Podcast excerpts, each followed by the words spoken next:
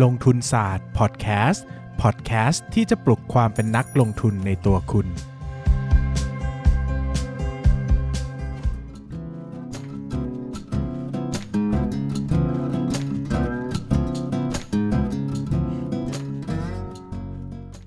สวัสดีครับ ยินดีต้อนรับเข้าสู่รายการลงทุนศาสตร์พอดแคสต์รายการที่จะชวนทุกคนพัฒนาความรู้ด้านการเงินและการลงทุนไปด้วยกันนะครับแล้วก็ติดคุกด้วยในบางเทปเช่นเทปนี้นะครับ สวัสดีครับ ผมปั้นนายปั้นเงินครับ ผมเบสลงทุนศาสตร์ครับครับวงเล็บไม่เอาคดีความนะครับ วันนี้เราจะมาคุยกันกับหุ้น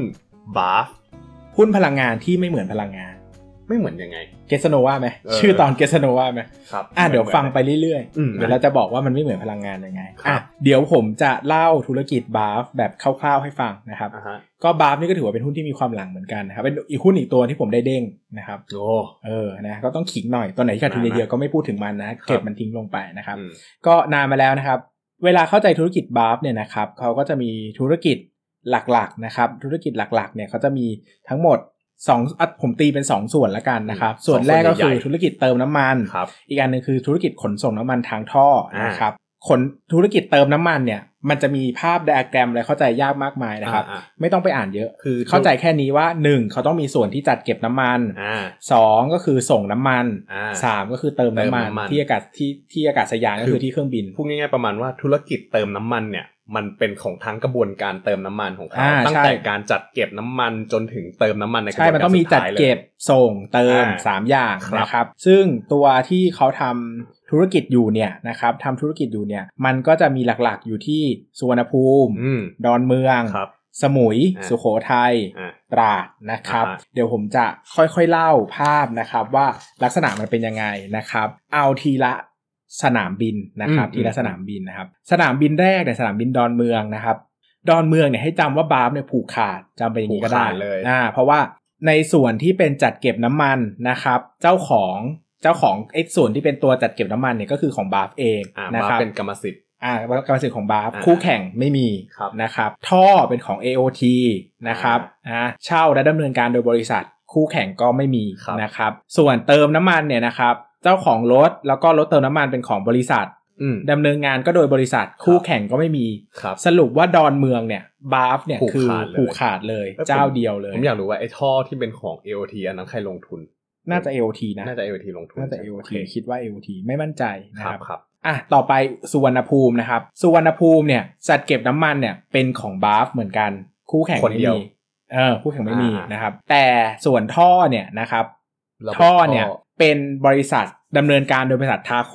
นะครับอืม TARCO เนี่ยเป็นบริษัทบริษัทลูกของ BAFS นะครับ BAFS ถืออยู่ 90%ครับนะครับอีก 10%คือ AOT ถืออ่าอ่านะครับก็คนที่ดำเนินการส่งท่อจ่ายน้ำมันเนี่ยเป็น TARCO ทำนะครับอืมก็ถือสัมปทาน 30 ปีจาก AOT ครับคู่แข่งก็ไม่มีนะครับอืมแต่ที่จะไฮไลท์เนี่ยคือสถานีเติมน้ำมันนะครับครับที่สุวรรณภูมิเนี่ยมีคู่แข่งอ๋อนะครับก็คือจะมี คู่แข่งก็คือบริษัท ASIG นะครับ แล้วก็ของไทยปะไม่มั่นใจเหมือนกันอ่าๆนะครับ แล้วก็บาฟเนี่ยจะเป็นคู่แข่งกันนะครับ ก็จะได้รับสัมปทานจาก AOT เหมือนกันนะครับอ่าแต่ก็คือสรุปว่าสุวรรณภูมิเนี่ยมีคู่แข่งครับนะครับ แต่ว่าแต่แต่ในภาพของคู่แข่งคือคู่แข่งเฉพาะในส่วนที่มันเป็นการเติมเติมน้ำมัน ใช่แต่แสดงว่าไอ้คู่แข่งมันก็จะรับท่อของบาฟมาอีกทีหนึ่งใช่ก็ทาโก้เออทาโก้นะคทารับโก้เป็นลูกบาฟครับนะครับ แล้วก็สุดท้ายก็คือ ท่าอากาศยานสมุยสุโขทัยตราดนะครับอืมอันนี้ก็กินขาดเหมือนกันบาร์ผูกนะครับขาดเหมือนกันอ่าบาร์ผูกขาดเหมือนกันเพราะว่ามันเล็กๆอะมันไม่มีอืมใครไปแข่งหรอกนะคครัรับบลักษณะของเขาก็คือว่ารายได้ของเขาเนี่ยจะมาจากการเติมน้ำมันเป็นหลักนะครับอืมก็คือเก็บส่งเติมนะครับดังนั้นเนี่ยก็หลักๆ เวลาวิเคราะห์รายได้ก็ต้องวิเคราะห์จำนวนจำนวนปริมาณการเติมน้ำแต่มันแต่เออปริมาณการเติมน้ำมันของเขานะครับ ซึ่งต้องบอกอย่างนี้ว่าไม่จำเป็นว่าทุกไม่จำเป็นว่าทุก อากาศยานหรือทุกเครื่องบินที่จอดที่ดอนเมืองสุวรรณภูมิอะไรพวกเนี้ยต้องเติมน้ำมันกับเขาเออเพราะว่าโดยทั่วไปเนี่ยถ้าบินระหว่างประเทศมันเลือกได้ ว่าจะเติมที่ประเทศต้นทางหรือปลายทางอืมเช่น บินจีนไทยอาจจะไปเติมที่จีนก็ได้จีนก็ได้ ดังนั้นโดยทั่วไปแล้วเขาจะมักจะเติมที่ประเทศต้นทางที่เป็นประเทศของเขามากกว่าอ่าเพราะว่าค่าธรรมเนียมมันจะถูกสุดครับมันก็เหมือนคนกันเองอะไรเงี้ยเออเออหรือว่าอาจจะไม่ได้ถูกแต่คือสุดท้ายแล้วเขาก็ถือหุ้นมันก็วนกลับมากันเองอะไรเงี้ยนะครับ ดังนั้นเนี่ย ระหว่างประเทศเนี่ยอันนี้ก็แล้วแต่เคสนะครับ ส่วนที่ BAFS จะผูกขาดจริง ๆ จังๆเนี่ยคือในประเทศอืมเพราะในประเทศอะสายการบินในประเทศต้องเติมน้ำมันนะครับ แล้วอืมแบบไอ้ที่เป็นสนามบินต่างจังหวัดจำหลาย ๆ แห่งอะมันก็อือฮึไม่ได้มี infrastructure ด้านการเติมน้ำมันที่เพียบพร้อมขนาดนั้นอืมสุดท้ายเขาก็มักจะเติมจากดอนเมืองเป็นหลักอือฮึซึ่ง BAFS เนี่ยผูกขาดนะครับ ก็อันนี้ก็จะเป็นจุดเด่นที่บาฟเนี่ยมีนะครับครับผม หลักๆนะครับอันนี้คือธุรกิจเติมน้ำมัน ที่ผมบอกว่าเป็นพลังงานที่ไม่เหมือนพลังงานเนี่ยเพราะบาฟเนี่ยคิดแต่ค่าแรงในการเติมอย่างเดียวอ่าแต่ค่าพลังงานทั้งหมดเนี่ยอากาศยานหรือเครื่องบินเนี่ยเป็นคนรับผิดชอบ ก็คือสายการบินรับผิดชอบอืมน้ำมันจะถูกจะแพงฉันคิดค่าเติมเท่าเดิมนะครับดังนั้นเนี่ยเป็นธุรกิจพลังงานที่ได้รับผลกระทบจากพลังงานน้อยมากนะครับน้อยจนเหมือนไม่ใช่ธุรกิจพลังงานเลย คือมีความเป็นโภคภัณฑ์ต่ำมากอะคือมันเป็นภาพประมาณว่าบาฟอะรับน้ำมันมาจากคนอื่น แต่ว่าอ่าไม่ได้ซื้อน้ำมันมาๆใช่ก็คือรับมาก็คือไอคนคิดที่ค่าเป็นเก็บค่าส่งอ่าค่าเติม กรรมสิทธิ์ในการเป็นเจ้าของน้ำมันคือมันเป็นของบริษัทน้ำมันอ่าอันนั้น แต่ว่าบาฟคิดค่าเก็บในถังน้ำมัน คิดค่าส่งออกจากถัง แล้วก็คิดค่าเติมน้ำมันแค่นั้นเอง ไม่มีกระบวนการอะไรที่เกี่ยวกับการไม่ได้โอนความเสี่ยงน้ำมันมาเออไม่ได้โอนไม่เหมือนปั๊มน้ำมันนะครับปั๊มน้ำมันคือต้องซื้อน้ำมันมาใช่เก็บไว้ในคลัง ดังนั้นใช่ถ้าน้ำมันขึ้นน้ำมันลงเขาต้องรับรู้กำไรขาดทุน แต่บาฟไม่ต้องรับรู้ก็เลยนะครับมองว่ามันเป็นธุรกิจที่ใช้สินทรัพย์ในการให้บริการ อ่า เป็นอย่างนั้นประมาณนี้ก็ว่าได้นะคครัรับบแล้วก็แต่ถามว่าได้ไม่ได้รับผลจากราคาน้ำมันจริงไหมตอบว่าโดยตรงแนะ ทางตรงไม่ใช่ไม่ได้แต่ทางอ้อมได้รับผลกระทบ เช่น ถ้าราคาน้ำมันถูกอืมสายการบินอาจจะบินเยอะขึ้นเพราะเปิดโปรโมชั่นใช่เขาก็ได้รับประโยชน์ใช่แต่ถ้าราคาน้ำมันแพงเขาก็สายการบินอาจจะบินน้อยลงอะไรอย่างเงี้ยนะครับ เพราะว่าเขาก็เสียประโยชน์เออเขาก็เสียประโยชน์ไป แต่ถามว่ามันเป็นมันเป็นเชิงอ้อมอะมันเป็นเชิงของปริมาณการบิน แต่มันมันไม่ได้เป็นเรื่องของการแบบ โอ้โห โดนผลกระทบโดนผลกระทบโดยตแบบรับรู้กำไรขาดทุนจากการเออขาดทุนสต็อกอะไรอย่างนี้ไม่ใช่เออนะครับ มันก็จะเป็นรูปแบบที่มีความเป็นพลังงานน้อยมากนะครับอ่าประมาณนี้นะครับครับ หลักๆ อันนี้คือส่วนของบาฟกับทาโก้นะครับอืมก็จะร่วมกันอยู่ในส่วนของเติมน้ำมัน อย่างที่บอกไปแล้วว่าบาฟก็เป็นธุรกิจหลักของเขาเองทาโก้ก็ถือ 90 นะครับอืมอีกส่วนหนึ่งเนี่ยคือ FPT นะครับ ครับ FPT เนี่ยชื่อว่าบริษัทขนส่งน้ำมันทางท่อนะครับธุรกิจของเขาก็คือจะเก็บและขนส่งน้ำมันนะครับจากโรงกลั่นบางจาก และคลังน้ำมันช่องนนทรีย์ไปยัง1นะครับท่าอากาศยานสุวรรณภูมิ 2 ท่าอากาศยานดอนเมืองโอ้3คลังบางปะอิน 4 คลังพิจิตร5คลังลำปางนะครับเดี๋ยวนะ ก็คือไอ้โรงโรงโรงกลั่นมันอยู่ที่อยู่ที่ในกรุงเทพ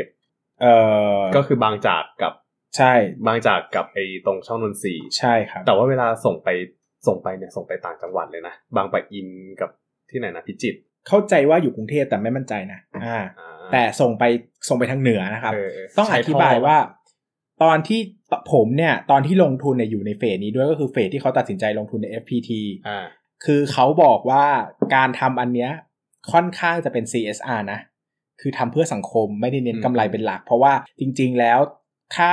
กำไรที่ได้จากการขนส่งทางท่อเนี่ยถือว่าน้อยอือฮึถ้าเทียบกับธุรกิจเก่าถือว่าน้อยมากเลยอืมถือว่าแบบไม่ได้เป็นส่วนเพิ่มที่เป็นใช้เงินลงทุนเยอะ แต่ผลตอบแทนน้อยนะครับ แต่ต้องเข้าใจว่าการขนส่งน้ำมันทางท่อเนี่ยเป็นการขนส่งน้ำมันที่ดีที่สุด แล้วก็ปลอดภัยที่สุดเออเพราะว่าโดยทั่วไปเนี่ยเวลาน้ำมันจากโรงกลั่นไปตามปั๊มน้ำมันเนี่ยเขาจะไปทางรถขนส่งน้ำมันใช่เออซึ่งมันก็มีความอันตรายหลายๆถ้อย่างรถนะครับคว่ำก็อาจจะมีอันตรายด้วย อันนี้เขาก็เลยมาทำทางท่ออันนี้ก็คือทำเหมือน CSR ด้วยนะครับซึ่งคนที่ถือหุ้นนะครับก็จะช่วยร่วมด้วยช่วยกันนะครับ ได้แก่ FPT เนี่ยถือบริษัทคือบาร์ถือหุ้น 75%นะครับครับ PTG Logistics ถือ 9.55%บางกอกแอร์เวย์ถือ 7% BCP ถือ 4.95%แล้วก็อื่นๆถืออีก 3.5%มันครบมันครบทุกด้านเลยนะ เออเหมือนตั้งแต่แบบก็ช่วยกันอะปั๊มน้ำมันโรงกลันเออสายการบิน เติมน้ำมันอากาศยานก็เหมือน CSR เออเป็น CSR ก็คิดว่าเป็นทำให้ CSR ไปนะครับว่าเป็นการทำเพื่อสังคมไปว่าช่วยลดมลพิษที่น้ำมันเนี่ยอาจจะลีก หรือว่ารั่วไหลออกไปยังสิ่งแวดปั๊มล้อมน้ำมันนี่เป็น PTG ทำเออใช่ไหมอันนี้คือขนส่งทางท่อเออ PTG Logistics ลงทุน เออเออแต่อ๋อช่วยมันไม่ได้ลงทุนเกี่ยวกับปั๊มน้ำมันโดยตรงโอเคขนาดนั้นโอเคแต่ไอ้ PTG ก็อาจจะไปซื้อน้ำมันจากคลังน้ำมันพิจิตรอ่าลำปางอะไรอย่างนี้อีกทีหนึงอ่านะครับโอเคอันนี้คือภาพรวมนะครับ ภาพรวม ซึ่งผมจะบอกอย่างนี้นะครับว่าจริง ๆ แล้วเนี่ยบาร์มันมันมันเหมือนการลงขันอืม ระหว่างบริษัทหลาย ๆ บริษัทนะ ผมอ่านชื่อผู้ถือหุ้นใหญ่แล้วจะเข้าใจครับอันดับหนึ่งการบินไทยถือหุ้นที่2.59%ไทยนี่เอง อ่า บางกอกแอร์เวย์ถือหุ้น 10%คุณ BA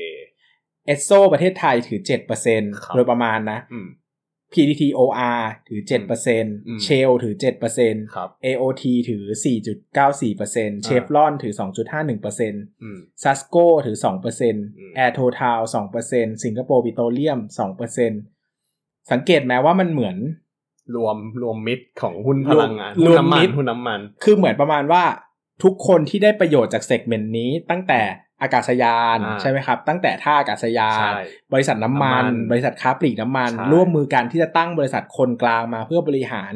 บริหารอ่าผลประโยชน์ตรงนี้อ่าเพราะว่าถ้าคุณทำคนเดียวอะ มันก็ผูกขาด ใช่ไหมใช่หมายถึงว่าถ้าอยู่ดีๆการบินไทยบอกจะทำคนเดียวเออเจ้าอื่นก็คงไม่ยอมที่จะทำด้วยเออก็งานตั้งบริษัทตรงกลางมาแล้วก็รวมหุ้นกันเออแล้วก็ถึงเวลาผลประโยชน์ก็กระจายกันไป มันก็เลยกลายเป็นการผูกขาดโดยธรรมชาติไปเลย มันก็เลยเป็นการผูกขาดแบบไม่ผูกขาด เพราะว่าผู้ถือหุ้นมันไม่ได้ผูกขาดไงเกสโนวาเกสโนวาอีกแล้วเออเออพลังงานที่เป็นพลังงานผูกขาดที่ไม่ผูกขาดเพราะว่าจริงๆแล้วอะผู้ถือหุ้นมันก็มีการกระจายบ้างเหมือนเป็นคนกลางมากกว่าที่เปิดให้นักลงทุนลงทุนได้ด้วยไงมันก็เลยมีข้อดีแต่การบินไทยถือหุ้นเยอะสุดเลยนะใช่ อันนี้เป็น ผมว่าเป็นบริษัทลูกที่ดีที่สุดของการบินไทยอันนี้มุมมองผมนะอ่านนะครับครับผมคราวนี้นะครับ คราวนี้ก็ตัวเลขนิดนึงนะครับ อันนี้ก็ปีสองห้าหกศูนย์เนี่ย เที่ยวบินที่เติมน้ำมันนะครับหนึ่งเติมกับ BAFS นะ ที่เติมกับ BAFS อ่าหนึ่งแสนหกหมื่นสามพันครับนะครับ แล้วก็หกหนึ่งเนี่ยหนึ่งแสนเจ็ดหมื่นสองพันเยอะขึ้นหกสองเป็นหนึ่งแสนเจ็ดหมื่นแปดพันก็เยอะขึ้นนิดนึง ก็โตประมาณปีละประมาณสัก สิบเปอร์เซ็นต์สิบเปอร์เซ็นต์ลมๆสิบสิบกว่าๆมันขึ้น CAGR มันประมาณสิบนิดๆอะมันก็ขึ้นตามจำนวนนักท่องเที่ยวกับเที่ยวบินเนาะเออ แต่ที่จะให้ดูเนี่ยคือไอ้ตัวปริมาณการเติมน้ำมันต่อปีนะครับล้านลิตรนะหกศูนย์เนี่ยสี่พันแปดสิบสี่ครับหกหนึ่งเนี่ยสี่พันสองร้อยสิบเก้าอ่าหกสองสี่พันสองร้อยสามสิบหกนะครับอืมดังนั้นเนี่ยสิ่งที่จะบอกก็คือว่า เวลาเราดูบาฟอะบาฟไม่ใช่หุ้นที่ aggressive ในการเติบโต เพราะว่าปริมาณการเติมน้ำมันอะมันโดยเฉลี่ยแล้วเขาตั้งเป้าโตปีประมาณ 3-5%เท่านั้นอืมฮึนะครับ มันจะไม่ได้โตแบบ อันนี้ที่ข้อมูลที่ผมให้เป็นท่าอากาศยานสุวรรณภูมิอย่างเดีอ๋ยวอนะสุวรรณภูมิอย่างเดียวเออมันก็เลยโอคคนเลยไม่ตรงกันง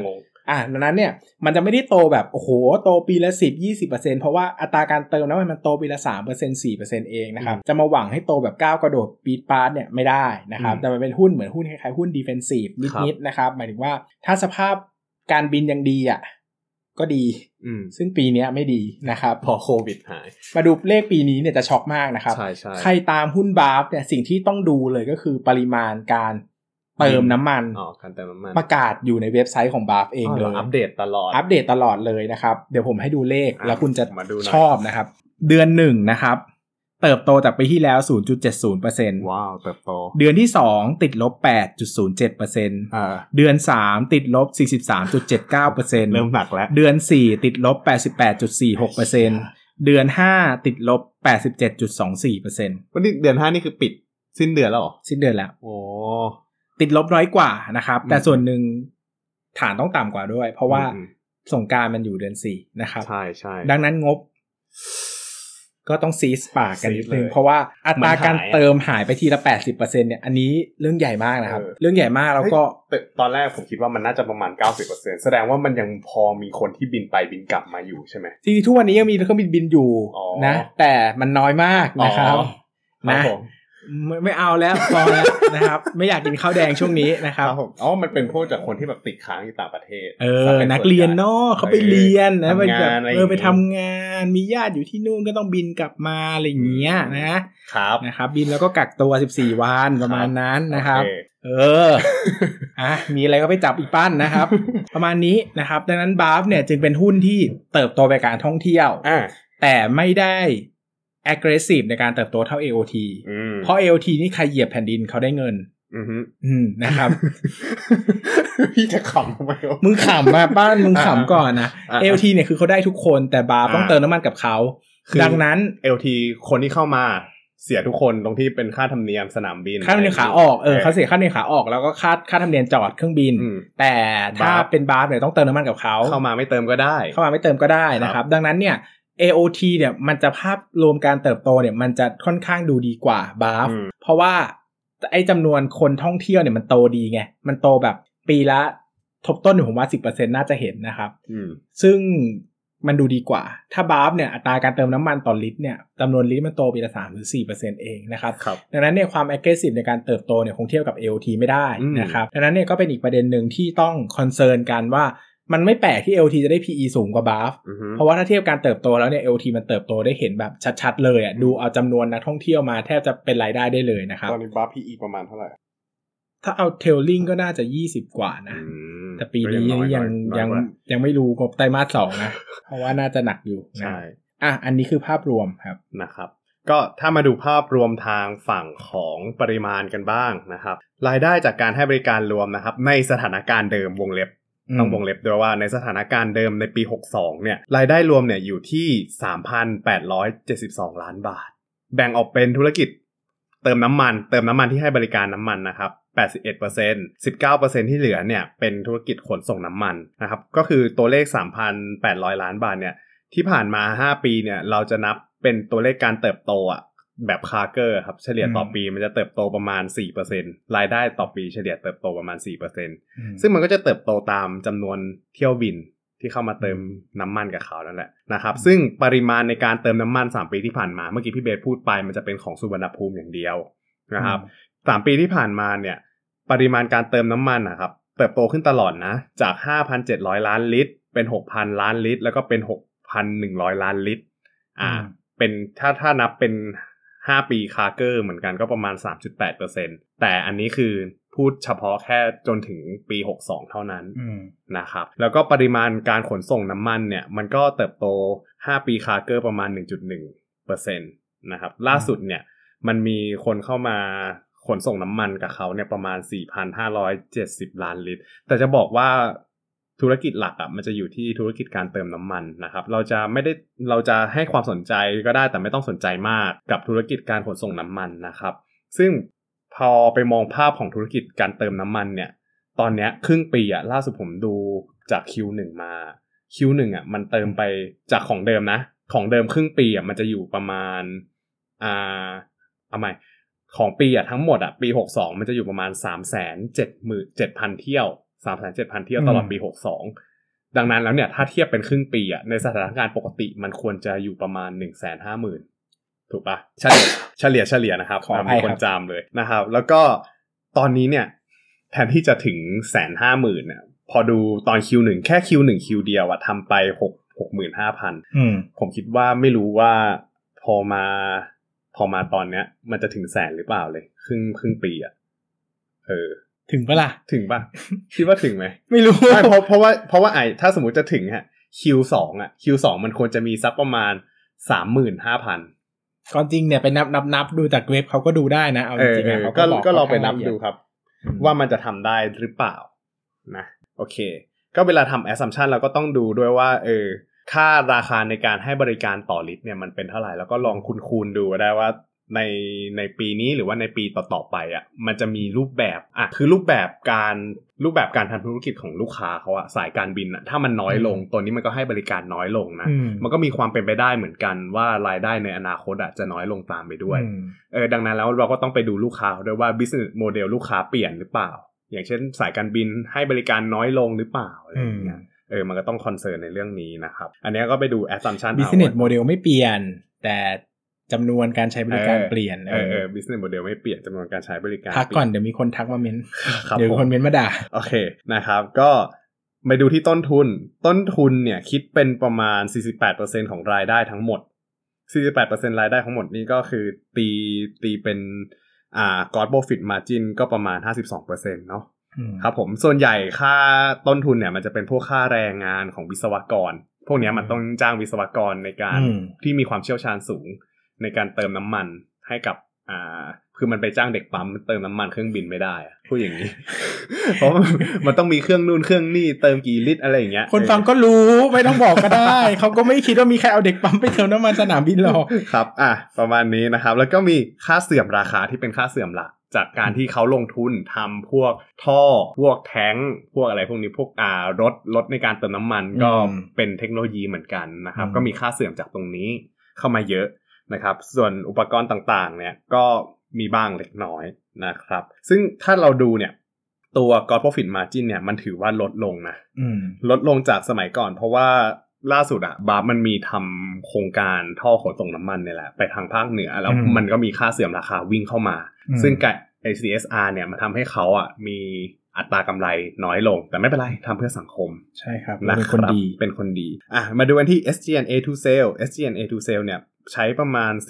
17.7%ถือว่าน้อยมาก ผมคิดว่าน่าจะ selling selling อะไม่ค่อยเยอะหรอกอืมค่าการตลาดไม่เยอะส่วนใหญ่จะอยู่ที่ค่าแอดมินอืมในการคำนวณนู่นนี่นั่น น้ำมันเข้าน้ำมันออกในการดูแลคลังน้ำมันอะไรอย่างเงี้ยนะครับผมก็จะอยู่ประมาณนี้เยอะ แล้วก็มีเรื่องของอ่ามีเรื่องไอ้นี่ด้วย จะบอกว่าเวลาดูตัวเนี้ย ผมคิดว่าใช้ EV per EBITDA ไหมได้ไหมเพราะค่าเสื่อมกับค่าตัดจำหน่ายมันเยอะนะ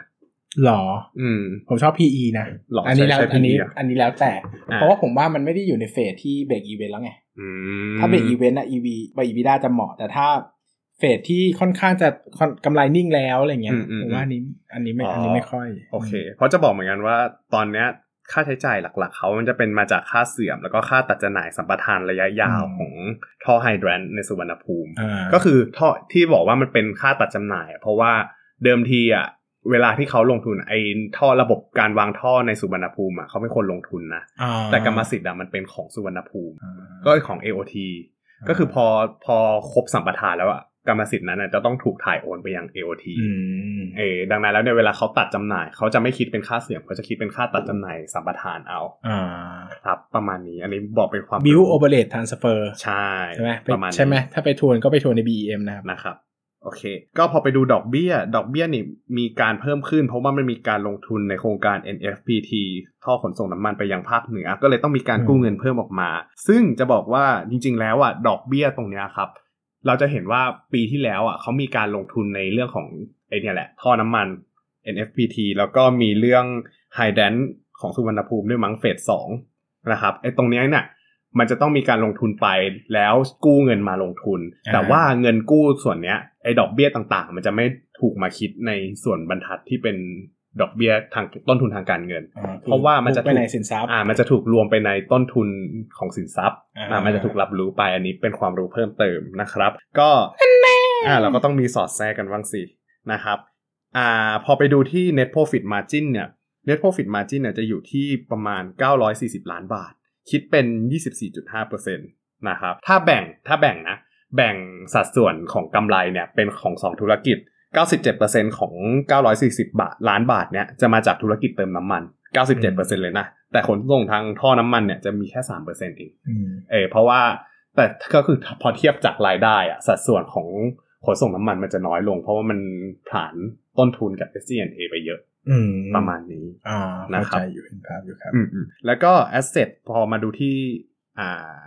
สถานะทางการเงิน asset หลักในการดำเนินงานส่วนใหม่ ส่วนใหญ่ก็จะเป็น PPE แหละ ระบบท่อ ระบบคลังน้ำมัน ระบบอุปกรณ์ลดจ่ายอะไรต่างๆนะครับมันก็จะอยู่ที่ประมาณ 64.5%แล้วก็มีอีกอันหนึ่งที่เขาเรียกว่าต้นทุนโครงการสัญญาภายใต้สัมปทานที่สุวรรณภูมิ หรือท่อไฮแดรนตรงเนี้ยก็อย่างที่บอกว่ามันเป็นมันจริงๆ มันควรจะบุ๊กเป็นสินทรัพย์ แต่ว่ามันเป็นกรรมสิทธิ์ของ AOT อืมเขาก็เลยว่าเอาตัวเนี้ยมาตัดจำหน่ายแทนอืมนะครับ อืม ประมาณนี้ แล้วก็พอพอเราเห็นว่ามันมีการลงทุนในสินทรัพย์เยอะแล้วอะดังนั้นหนี่สินส่วนใหญ่ที่ทางบาร์ใช้เนี่ย มันก็จะเป็นเงินกู้ยืมระยะยาวอืมซึ่งเงินกู้ยืมระยะยาวเนี่ย DE ratio ตอนไตรมาสหนึ่งปี 2020 เนี่ยจะอยู่ที่ 1.6 เท่าอ่าก็ถือว่าเยอะอืมนะครับเพราะมันมีการลงทุนในระยะยาว ในการทำธุรกิจระยะยาว มันมีลงทุนอินฟราสตรักเจอร์เยอะใช่ผมว่าไอเนี้ยเยอะขนส่งทางท่อลงทุนเยอะ ใช่ใช่เพราะมันไกลไงอืมเออมันมันมันต้องลงทุนหลายกิโลเมตรอยู่อืมเหมือนกันนะ แล้วก็ cash flow pattern เป็นบวกลบบวกนะครับ บวกลบบวกเพราะอะไร บวกลบบวกบวกตัวแรกกำไรอ่าเงินสดจากการดำเนินงานเนี่ยกำไรของเขาอะมันมีค่าเสื่อมกับค่าตัดจำหน่ายเยอะ มันก็เลยต้องถูกบวกกับด้วยไอ้ค่าใช้จ่ายที่มันไม่ใช่เงินสดตัวนี้ออกมาอืมนะครับ แล้วก็ตัวลบ ที่บอกว่าเป็นโครงการลงทุน กระแสเงินสดจากการลงทุนเนี่ยมันจะเป็นลบเพราะว่าเขาลงทุนในสินทรัพย์อย่างที่บอกทั้งระบบท่อแล้วก็ NFMT NFPT เฟสที่อืม2นะครับแล้วก็ตัวกระแสเงินสดจากการจัดหาเงินเนี่ยเป็นบวก เพราะว่ามีการกู้ยืมมานั่นเองนะครับ ประมาณนี้สำหรับสถานสถานะทางการเงินของบาฟดูดีไหมดูดีไหมเหรอ ก็ถ้าสมมติเรามองภาพของความผูกขาดอะผมก็รู้สึกนะว่าแบบเออมันเป็นธุรกิจตัวเดียวเลยแหละ ในประเทศไทยที่จะเติมน้ำมันให้สนามบินอะไรพวกนี้ แต่ว่าพอเราไปมองภาพในอนาคตอะอย่างที่อย่างที่กังวลไว้อะว่าแบบถ้าเกิดว่าวันหนึ่งอ่าจำนวนเที่ยวบินในอนาคตของลูกค้าเขาน้อยลงอะอืมมันจะทำรายได้ได้เท่าเดิม คือเขาต้องอิงไปกับการเติบโตกับในประเทศอะใช่ใช่เขาต้อง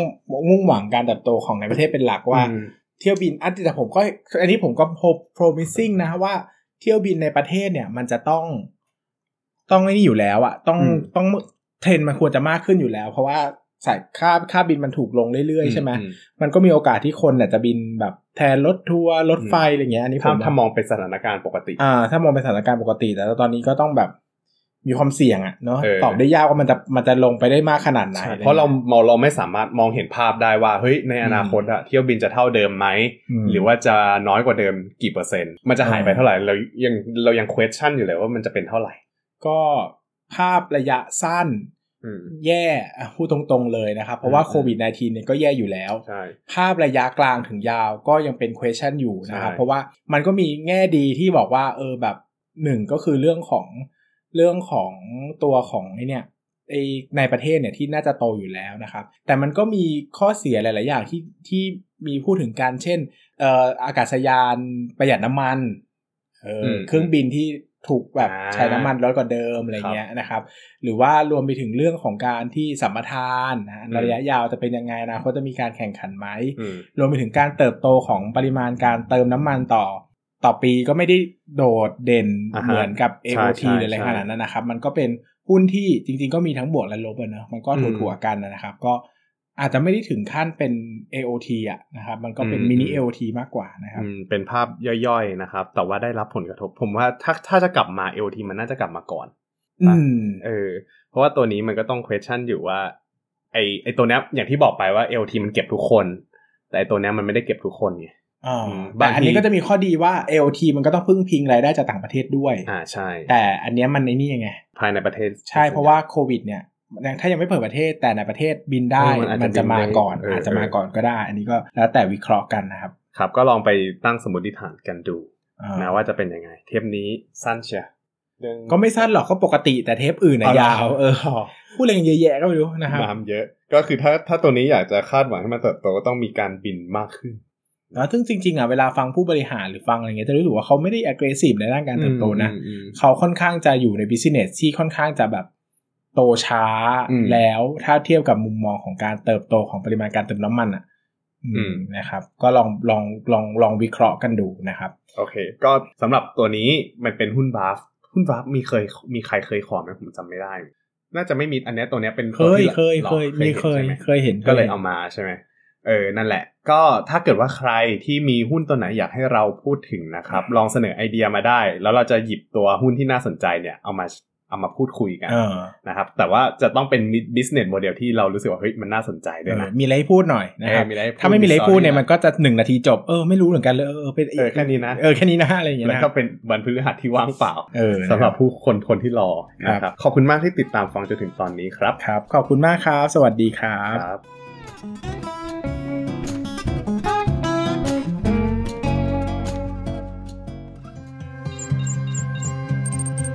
อย่าลืมกดติดตามลงทุนศาสตร์ในช่องทาง podcast player ที่คุณใช้